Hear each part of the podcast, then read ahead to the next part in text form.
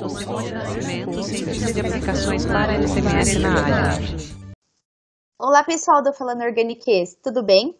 Sou a Milena Ock e estamos iniciando mais um episódio da série de Analítica com a Agilent. E é com prazer que apresento a vocês o Cláudio, host da Agilent, que já gravou conosco e vai mais uma vez contribuir com toda a sua experiência. Ele é farmacêutico e atua como especialista de produto. Olá, Cláudia, é muito bom tê-lo conosco novamente. Olá, pessoal, tudo bem? Espero que hoje tenhamos uma conversa bem interessante. E, como nossa convidada, estamos aqui com a Maria Ultramari. Ela também é farmacêutica e doutora em toxicologia e presidente na empresa Spectra Consultoria, que presta serviço para a indústria farmacêutica. Maria, muito obrigada por aceitar nosso convite. Tenho certeza que seu conhecimento vai agregar muito na vida dos ouvintes. Para iniciar nossa conversa, conta para a gente um pouquinho da sua trajetória. Oi, Milena, tudo bem? Muito obrigada pelo convite, é um prazer estar aqui com vocês hoje. É, eu gosto muito de falar com a graduação, acho que é uma oportunidade imensa, mas também a gente pode é, falar para todo mundo que tiver interesse nessa área da indústria farmacêutica, né?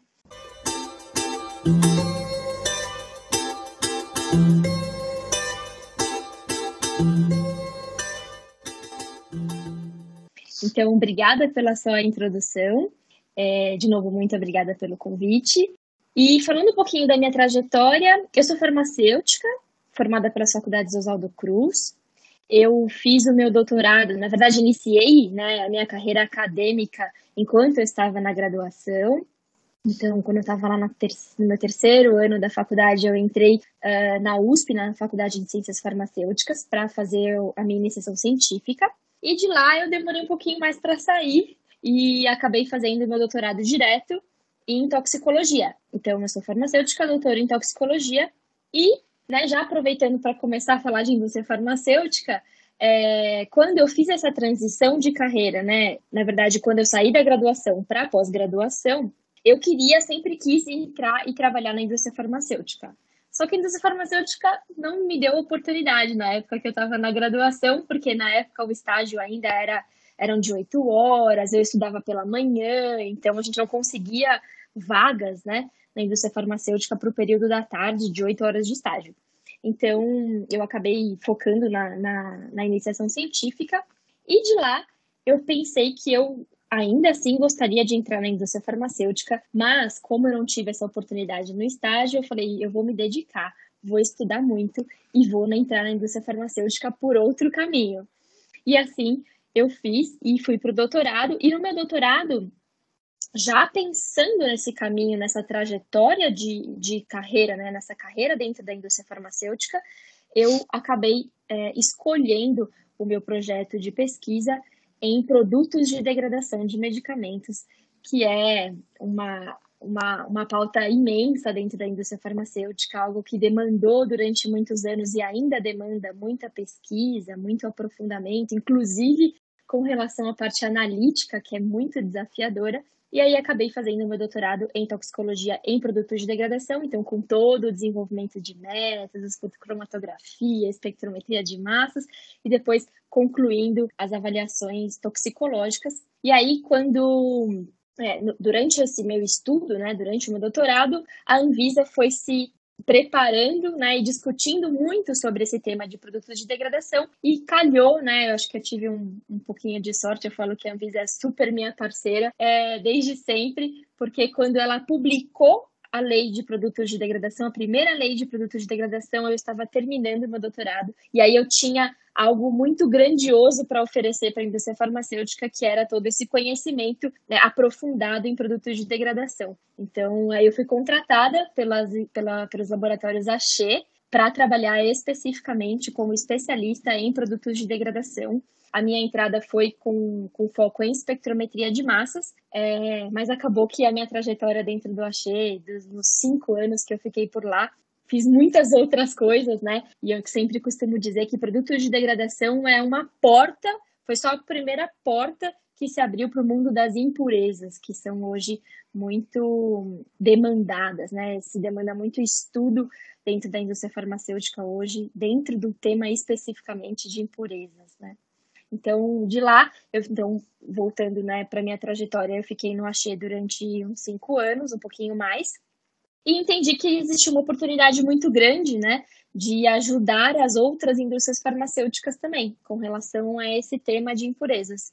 Então, é, eu sempre fui uma pessoa super envolvida dentro das discussões, dos temas, nos sindicatos, né, nos eventos, nos workshops, e essa minha exposição levou com que as pessoas acabaram, acabassem me procurando mesmo e me pedindo ajuda, e eu entendi que isso era uma oportunidade também de uma outra carreira voltada aí para o empreendedorismo, e aí eu saí do, do Achei e fundei a Spectra Consultoria, que hoje, graças a Deus, atua com praticamente todas as indústrias farmacêuticas hoje que estão aqui no nosso Brasil, que, que é imenso e que tem muitas indústrias, né? É, e eu, eu acabei conhecendo a Maria, né, por conta da, da nossa interação da Agilent com a indústria farmacêutica, que é, né, que foi no Axê, aonde a gente especificamente Lá no Axê, é, assim, falando em indústria farmacêutica, principalmente no Axê, você, a gente tem é, praticamente um showroom da Agent lá, dentro dos vários setores, tanto do desenvolvimento analítico, quanto do laboratório de controle de qualidade,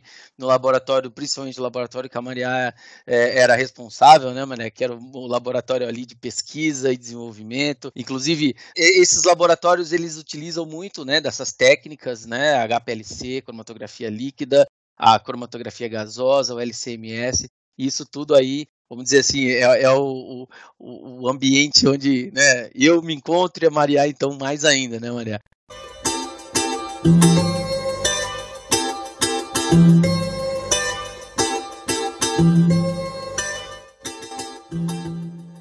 Falando um pouquinho da indústria, né, Mané? Quais departamentos? Você passou mais departamentos dentro da indústria ou você ficou só ali naquele, no departamento mesmo de, de pesquisa?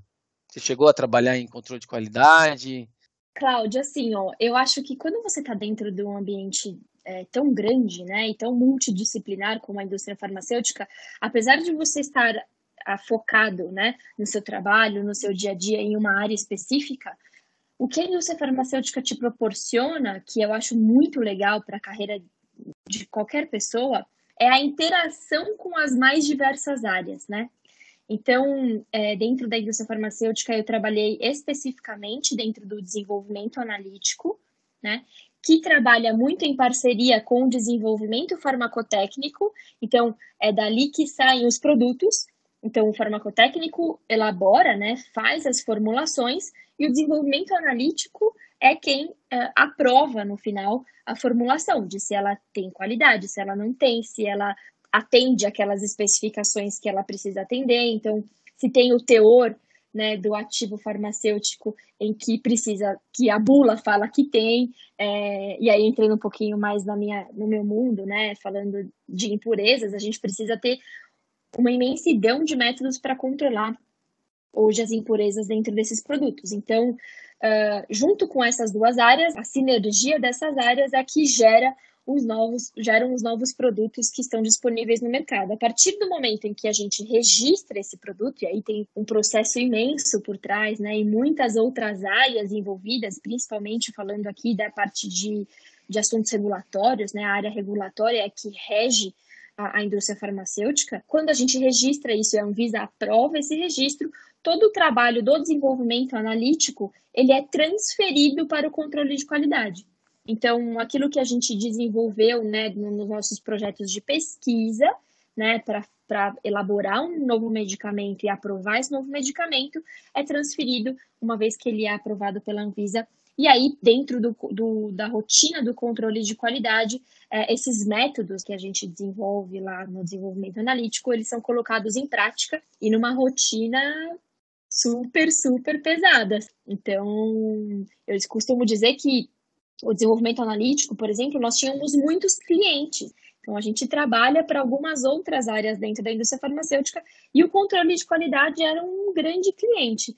Porque se os métodos que a gente desenvolvesse não fossem bons ou se não fossem robustos, ah, o controle de qualidade devolvia para a é. gente entender lá como é que como é que era melhor ajustar aquilo para a rotina dele. É, exatamente. E, inclusive, é, esses métodos né, que são desenvolvidos, e, e hoje a gente fala muito no, na qualidade do desenvolvimento, né? Hoje, inclusive, existem algumas ferramentas para se trabalhar o desenvolvimento, o Quality by Design, né? Que seria a, a qualidade nasce com o produto, ou seja, você tem uma série de testes onde, é, onde são realizados em cima desse produto, desse método, né, para garantir que esse método ele seja confiável. E aí esse método ele vai para a sua validação, né, a sua validação de método, né, que também pode ser. E quando a gente fala aqui em, em desenvolvimento analítico, a gente está falando é, exclusivamente, não só exclusivamente, né, mas mais focado em cromatografias, né? Cromatografia líquida, cromatografia gasosa. É, existem, obviamente, os outros testes também, né, Mané? Que aí são testes mais que vêm da farmacopeia, né? Que são os compêndios, farmacopeia americana, farmacopeia europeia, mas exclusivamente falando em, em desenvolvimento e validação de métodos, né? A validação de método é também extremamente importante para que é, é, os métodos que são transferidos para o controle de qualidade tenham aí a sua é, a sua, vamos dizer assim, a sua validade, né? Explica um pouquinho para o pessoal o que, que, é, o que, que é essa validação de método, né? O que, que, que seria né, esses testes que são feitos aí, só para o pessoal entender um pouquinho o que, que é essa, né, trabalhando com, com, com uma cromatografia líquida, por exemplo. Legal, Cláudio. Eu acho que super pertinente a sua colocação, porque eu acho que é, quando você falou no começo, né, que eu, que eu achei é um, é um grande mostruário da Agilent, né, e é mesmo porque são muitos equipamentos que, que as indústrias farmacêuticas possuem, e principalmente a cromatografia líquida, né. E aí aqui, focando um pouquinho mais, a cromatografia líquida acoplada ao detector de PDA ou DAD, como queiram chamar, né, é, que são os detectores mais eu não diria simples, porque né, existe toda essa complexidade para trabalhar, mas eles são mais robustos, né? Eles atendem, eles respondem muito bem às moléculas que a gente está acostumado a trabalhar dentro da indústria farmacêutica, né? Então, falando um pouquinho desse processo, né, Cláudio, você bem lembrou que tem a parte da validação mesmo.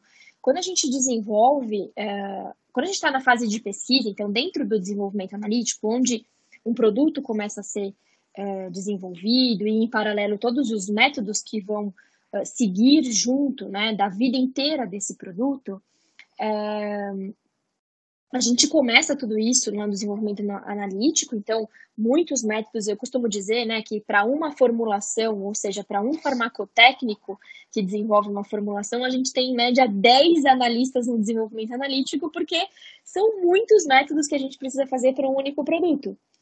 Então, e desses muitos métodos, a grande maioria é cromatografia líquida.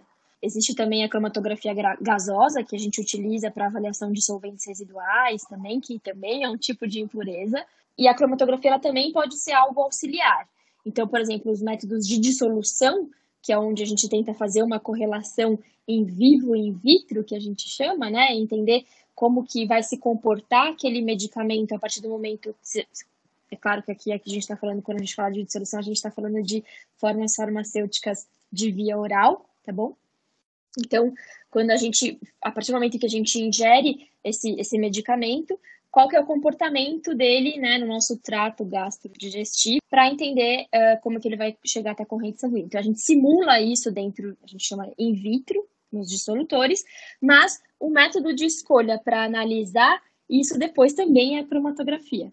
Então, desenvolvidos esses métodos cromatográficos para que a gente uh, confie neles e teste eles a ponto de, de entender o quanto que eles vão ser reprodutíveis ao longo da, da, da vida do produto, lá no controle de qualidade, a gente precisa desafiá-los através de alguns testes, e, e esse combo de testes a gente chama de validação de método.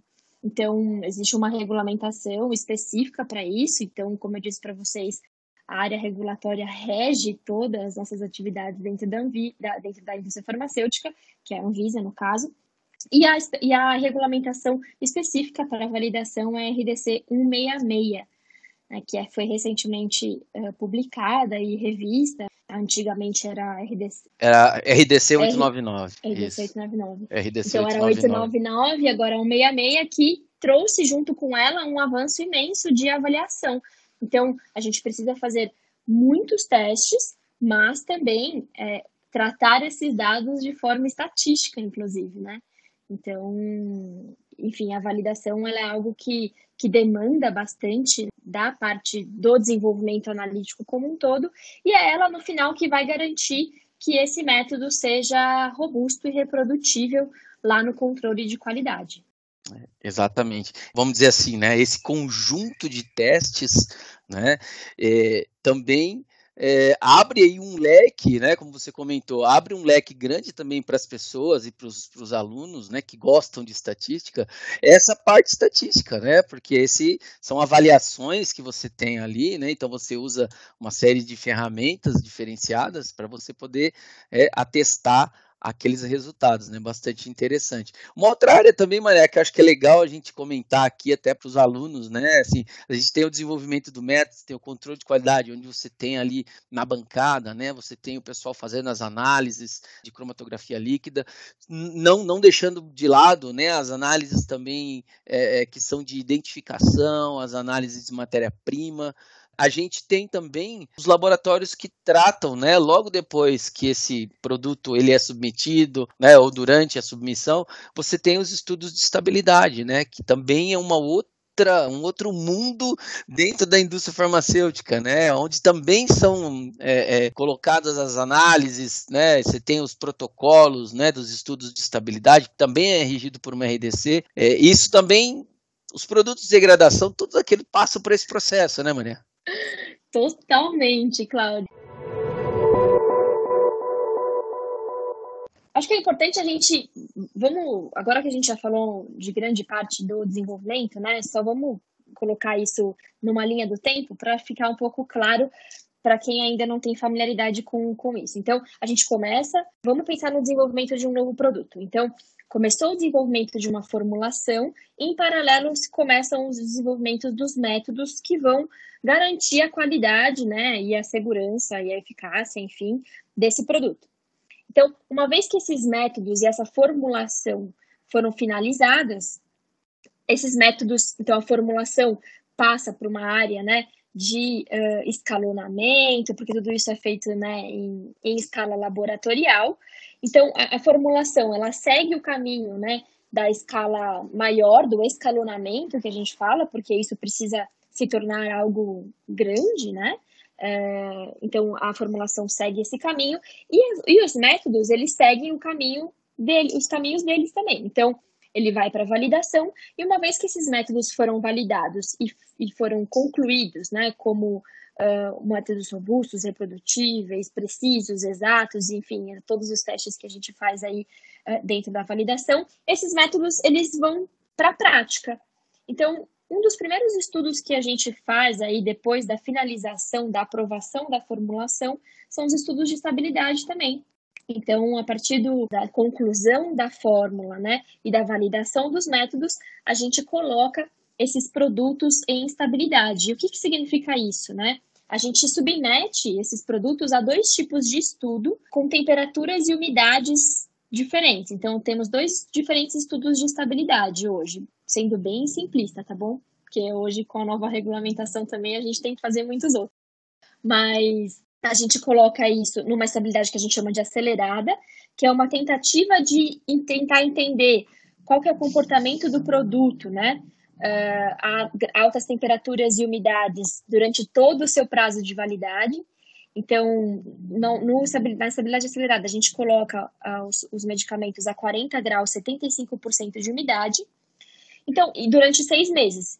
E avalia os tempos zero, três meses e seis meses, entende qual que é o comportamento dessa formulação na sua embalagem já, né, na sua embalagem primária, e, e também sendo avaliado por todos esses métodos que a gente desenvolveu ao longo né, do desenvolvimento da formulação também.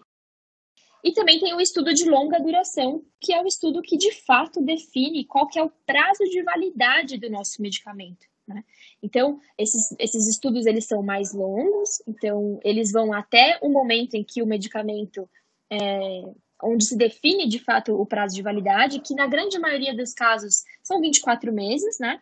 Mas pode, pode ser 18 meses, a depender da estabilidade do produto, ou pode ser até 36 meses, às vezes, se o produto for muito estável. Então, de novo, a gente analisa vários tempos aí uh, desse produto submetido a uma temperatura de 30 graus, 75% de umidade, uh, durante todo o seu prazo de validade, e ele precisa passar né, no que a gente chama de especificação. Então, a gente define atributos de qualidade para aquele produto para garantir que até o prazo de validade tudo se mantenha né, como, como deve ser. Então, que o teor não seja algo que caia muito, né? Que a dissolução, que o perfil de dissolução se mantenha ao longo desse, de todo esse tempo que ele vai estar aí sub, submetido a 30 graus, 75% de umidade.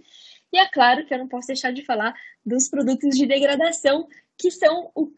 Que, e a estabilidade é exatamente o momento em que a gente estuda os produtos de degradação, né?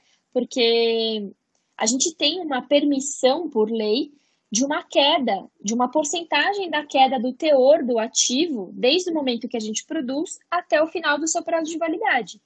E a partir do momento que a gente começou a descobrir e discutir a questão de produtos de degradação, né, o grande objetivo foi, tá, a gente tem uma permissão de uma queda de, sei lá, 5% no ativo até o final do prazo de validade, mas assim, o que, o que são esses outros 5%, né? Ela, ele se transforma? O que, que acontece? Ele evapora? Em que, que se transforma? E aí foi o momento em que a gente começou de fato a estudar produtos de degradação, que é meu grande, minha grande paixão, né? dentro do mundo das impurezas. E aí, quando a gente fala de produtos de degradação, o que é muito legal também, falando um pouco de analítica especificamente, é que a partir do momento em que a gente encontra esses produtos de degradação nesses estudos de estabilidade, a gente começa a sair um pouquinho do que é rotina para dentro da indústria farmacêutica. Então, lá, os métodos de HPLC, DAD, né, uh, que a gente utiliza bastante para o controle desses produtos de degradação, e acaba que, se a gente encontrá-los acima de determinados limites definidos por lei, definido pela RDC 53, que é, a, que é a lei dos produtos de degradação aqui no Brasil, existem alguns limites lá definidos do quanto a gente pode ter de produtos de degradação nos, nos medicamentos até o final do prazo de validade, se eles passarem esses limites, a gente começa a atuar de outra forma. Então, a primeira, o primeiro ponto que a gente, que a gente, o primeiro estudo que a gente tem que fazer quando eles ultrapassam os limites é a identificação dessas estruturas. Então, a gente não pode simplesmente falar para a Anvisa, ah, eu tenho um produto de degradação aqui desconhecido, dar um nome X para ele, assim, e não mostrar uma estrutura química. Então, é nesse momento em que a gente faz a identificação através de técnicas analíticas diferenciadas, por exemplo, como a espectrometria de massas, que é, um, que é uma, uma técnica que ajuda muito, né? É claro que massas a gente pode ter um capítulo, uns 10 capítulos aqui, né, Cláudia, à parte, porque vai depender do Exatamente. analisador de massas, né? Enfim, inúmeras formas de fazer a identificação. Mas hoje, né, a gente tem um foco muito grande no, no analisador de QTOF, né, em tempo de, de, de voo aqui, para fazer a identificação por conta da, né, das quatro casas depois da vírgula que a gente tem uh, de resposta desses equipamentos. E aí, assim, a gente começa a construir esse quebra-cabeça, entender qual que é a estrutura química dessa molécula, né, para conseguir fazer com que a gente tenha controles mais específicos sobre ela.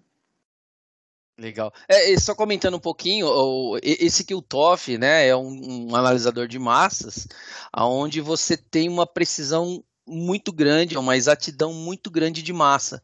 Então, essas quatro casas, três casas, quatro casas, cinco casas depois da vírgula, ele consegue identificar com a maior precisão qual é a substância que está ali. E aí, um pouquinho mais longe, né, Maria, quando você tem aí, é, falando na parte analítica ainda, né, de instrumentação, quando você tem é, esses, essas substâncias que aí você acaba identificando, mas que é, quimicamente, né, mas que você não tem esses padrões pronto, você pode né, abrir um outro leque que é a cromatografia de purificação, né, que são cromatógrafos líquidos também, aonde você tem a capacidade de isolar cada uma dessas substâncias e aí você já abre mais um outro grande leque dentro da indústria farmacêutica de atuação né, para identificar e caracterizar essas, essas substâncias. Acho que isso a universidade ajuda bastante, né? Eu quando eu trabalhava na indústria farmacêutica, quando a gente identificava ou quando a gente identificava alguma coisa que não, obviamente na, na época a gente não tinha equipamentos suficientes, né? A gente enviava isso para a indústria, para a universidade para que eles pudessem fazer a caracterização e assim retornar para a gente o que era e o que é, hoje a indústria farmacêutica, né, as grandes aí já hoje têm capacidade, inclusive, e, e, e poderio, né, armamento aí interno para fazer esse tipo de análise, né, Ônia? É uma, uma coisa bastante interessante aí também de se falar para os alunos. Não, sem sombra de dúvida, Cláudio. Eu acho que assim, é... bom, eu sou suspeita, né? Porque eu acho que eu, junto com vocês eu consegui construir um laboratório dos sonhos, né? Então, o Axé me deu essa oportunidade de construir e fazer um cantinho dentro do laboratório de desenvolvimento analítico com um arsenal imenso para fazer tudo isso. Então, a gente tinha um espectrômetro de massas, né, um QTOF, para fazer a identificação, uh, dentre outros, né, que a gente também tinha para outros casos, né, mas também as cromatografias preparativas e semi-preparativas para que a gente conseguisse entender um pouquinho melhor daquele, daqueles compostos, né? Porque às vezes também só a espectrometria de massas não conseguia nos ajudar. Então, era importante também a gente ter como isolar alguma quantidade daqueles compostos para, às vezes, ir para outras técnicas analíticas confirmatórias, como o RMN, por exemplo. Então, para isso, a gente precisa da cromatografia preparativa ou semi-preparativa, a depender da quantidade né, de material que você, que você precisa. E aí, como o Cláudio bem lembrou, depois que a gente faz essa identificação e caracteriza por qualquer que seja a técnica, é, a gente também precisa de uma certa quantidade de padrão para voltar lá para a validação. Lembra que a gente falou da validação? Para voltar lá na validação e aí validar aquele produto de degradação como uma impureza agora conhecida, porque antes a gente tratava ela como desconhecida e aí, quando a gente passa a identificar a estrutura dela, a gente precisa torná-la conhecida. E para isso a gente precisa de padrão analítico, que pode ser ou é, obtido através da síntese dos compostos, onde a universidade também ajuda muito, muito, muito ainda hoje, é, ou a gente faz o isolamento de quantidade suficiente desses compostos através de técnicas cromatográficas, sintetiza esse padrão, caracteriza esse padrão através de técnicas analíticas também e volta para validação para validar especificamente essa substância. Maria, e assim, para a gente né, começar a ir caminhando para o final, eu gostaria de perguntar para você qual que é o seu maior desafio que você teve dentro da indústria farmacêutica nesse setor analítico, né, se você puder pelo menos citar um, um grande desafio aí, né, eu sei que você passou por vários, mas é, seria interessante que o pessoal também entender um pouquinho aí da, dessa parte. Olha, Cláudia, eu acho que a indústria farmacêutica, por conta até da parte regulatória, né, de que a gente tem que fazer muitas coisas, tem que se aprofundar em muitas coisas. A gente pode fazer um capítulo só de impurezas aqui, porque quando a gente fala de outras impurezas, por exemplo, como as nitrosaminas, que estão super em alta hoje, que são impurezas mutagênicas, a gente precisa de outras técnicas analíticas mais avançadas ainda para isso, né? Eu, eu, tive uma oportunidade muito grande que o Axê me deu de presente, que foi de trazer essas novas tecnologias, né? Para facilitar a vida da indústria farmacêutica. Então, eu acho que um grande desafio hoje, que hoje tendo a oportunidade como consultora de transitar aí por todas as outras indústrias farmacêuticas, eu acho que um grande desafio que é muito comum entre todas elas é um pouquinho dessa resistência com relação a novas tecnologias, né? O quanto a gente precisa é, sair um pouquinho daquilo que era convencional para algo um pouquinho mais mais inovador até do ponto de vista analítico, analítico mesmo, né? Porque os nossos desafios vêm sendo cada vez maiores. Então, como a tecnologia avançou e continua avançando, e isso é maravilhoso, a gente precisa se abrir para isso, né? Então, um grande desafio, falando da parte uh, né, da minha carreira dentro da indústria, foi, apesar de eu ter conseguido trazer toda essa, essa, essa tecnologia para dentro da indústria, eu tive uma dificuldade muito grande de fazer com que ela virasse rotina. Então, ainda existe uma resistência muito grande da indústria farmacêutica para novas tecnologias. Então, por exemplo, colocar um espectrômetro de massas, por mais simples que ele seja, né? Não nem falando de Kitoff aqui, falando de outros analisadores mais simples, como um single quadrupolo, por exemplo, é, colocar isso dentro de uma rotina, dentro de um controle de qualidade, ainda é algo bastante desafiador para a indústria. E, mas o modo como a gente vem caminhando aí, com, com a quantidade de investigação que a gente precisa fazer, eu não vejo muita saída e as empresas precisam começar a se, a se adequar, né? E do desafio, assim, de trabalho mesmo, era o que eu mais amava, né? Porque a gente gosta de desafio, e só no desafio que a gente se desenvolve, né? Então, nossa, a gente pegou cada projeto cabeludo, assim, muito, mas muitos, muitos, muitos, com muitas identificações. Depois da identificação, ainda a gente também pode falar um outro capítulo só da parte de toxicidade dessas impurezas, né? Que, que a gente também precisa fazer para garantir a segurança do produto. Então, enfim, foi, foram muitos desafios, é difícil selecionar um só. Mas, enfim, eu acho que, eu acho que é isso. Eu acho que a indústria farmacêutica, um desafio mais global, assim, que eu vejo hoje estando como consultora, é esse, assim, é a, a indústria farmacêutica ainda não estando 100% aberta a todas as tecnologias que poderiam ajudar muito na vida deles, né? E até em ganho de tempo, que é muito importante para eles. Até essa parte que você trouxe também, Cláudio, que é muito legal, que é o Quality by Design, né? Hoje em dia, então, a gente tem formas diferentes de desenvolver os métodos, né? Então, o Analytical Quality by Design, com ferramentas específicas para isso, que nos ajudam muito a sair da tentativa e erro, e trazem também bastante a estatística aí para dentro das análises da rotina, né? Muito legal. Nossa, Maria, pelo que você disse, a indústria. Pelo que você disse, não, né? É, nós sabemos que a indústria farmacêutica é bem burocrática, porque mexe com vidas, né? Então precisa de muito estudo mesmo. E que bom mesmo que a tecnologia está avançando, que consegue se adequar aí na, na rotina de vocês, mesmo sendo uma resistência. Eu acho que aos poucos as coisas vão mudando, né? Tenho certeza que você teve um privilégio enorme em ter vários aparelhos novos.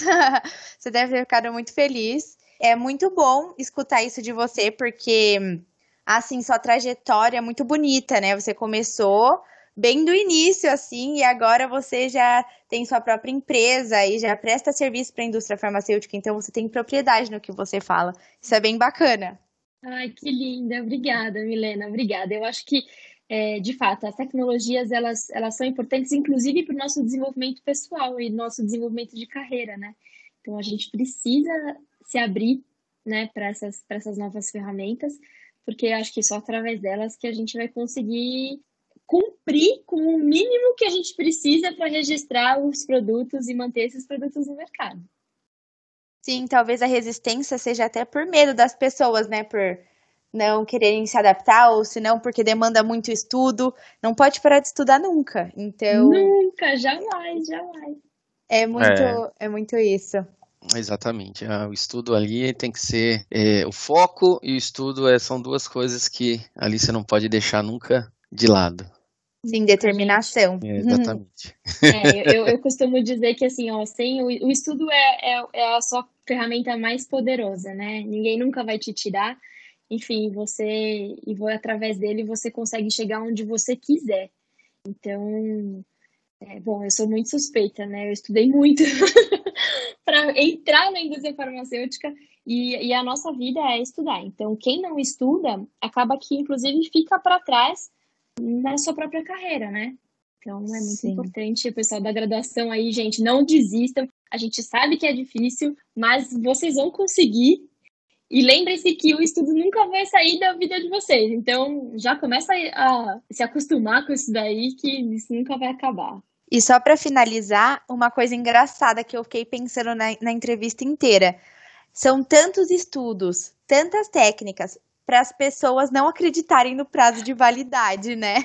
Eu fico, eu fico chocada com isso. Não, e assim, a Maria pode me corrigir se eu estiver errado, né? O prazo de validade, ele, ele na verdade, vai até além um pouco, né? Você tem um. É óbvio que se chegou na validade, normalmente ninguém toma mais o remédio, né? Porque pode ter até ter gerado um produto de degradação, alguma coisa ali.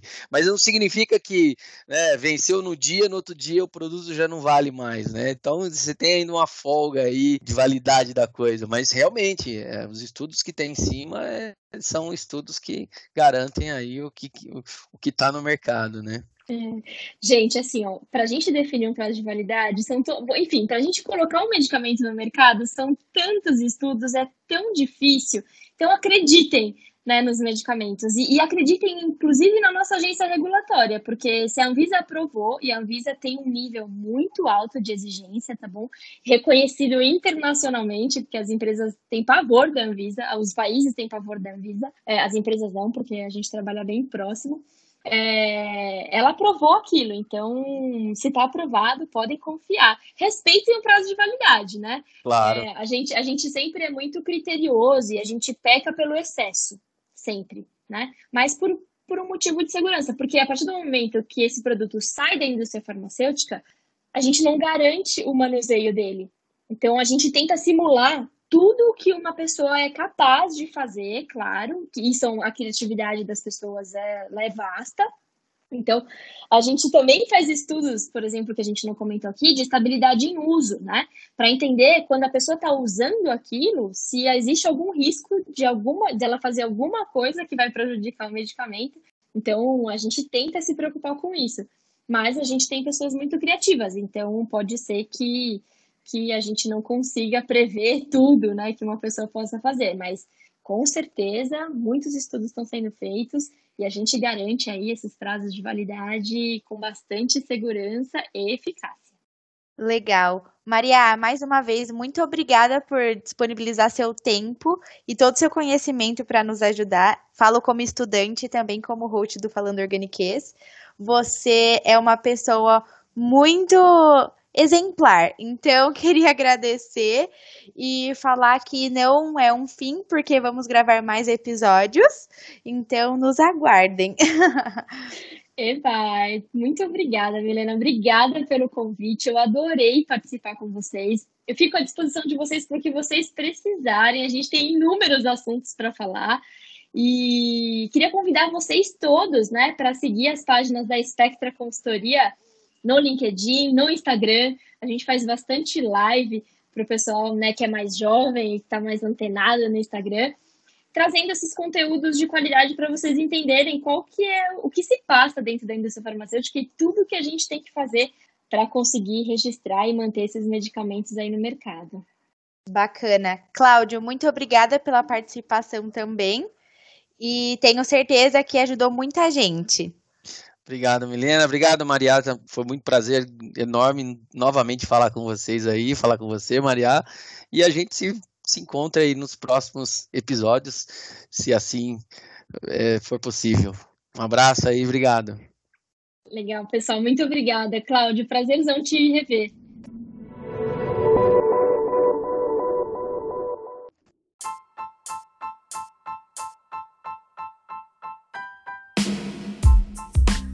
Esse episódio foi apresentado por mim, Milena Ock e Cláudio Bortaliero. Edição de som por Bruno Pacchioni. Revisão, artes gráficas e Instagram por Ana Flávia da Silva e Lara Marcato. Fiquem atentos também em nossa página no Instagram, arroba. Lá fazemos uma extensão do episódio e abordamos diversos assuntos de química. Fale ciência, fale organiquez. Obrigada!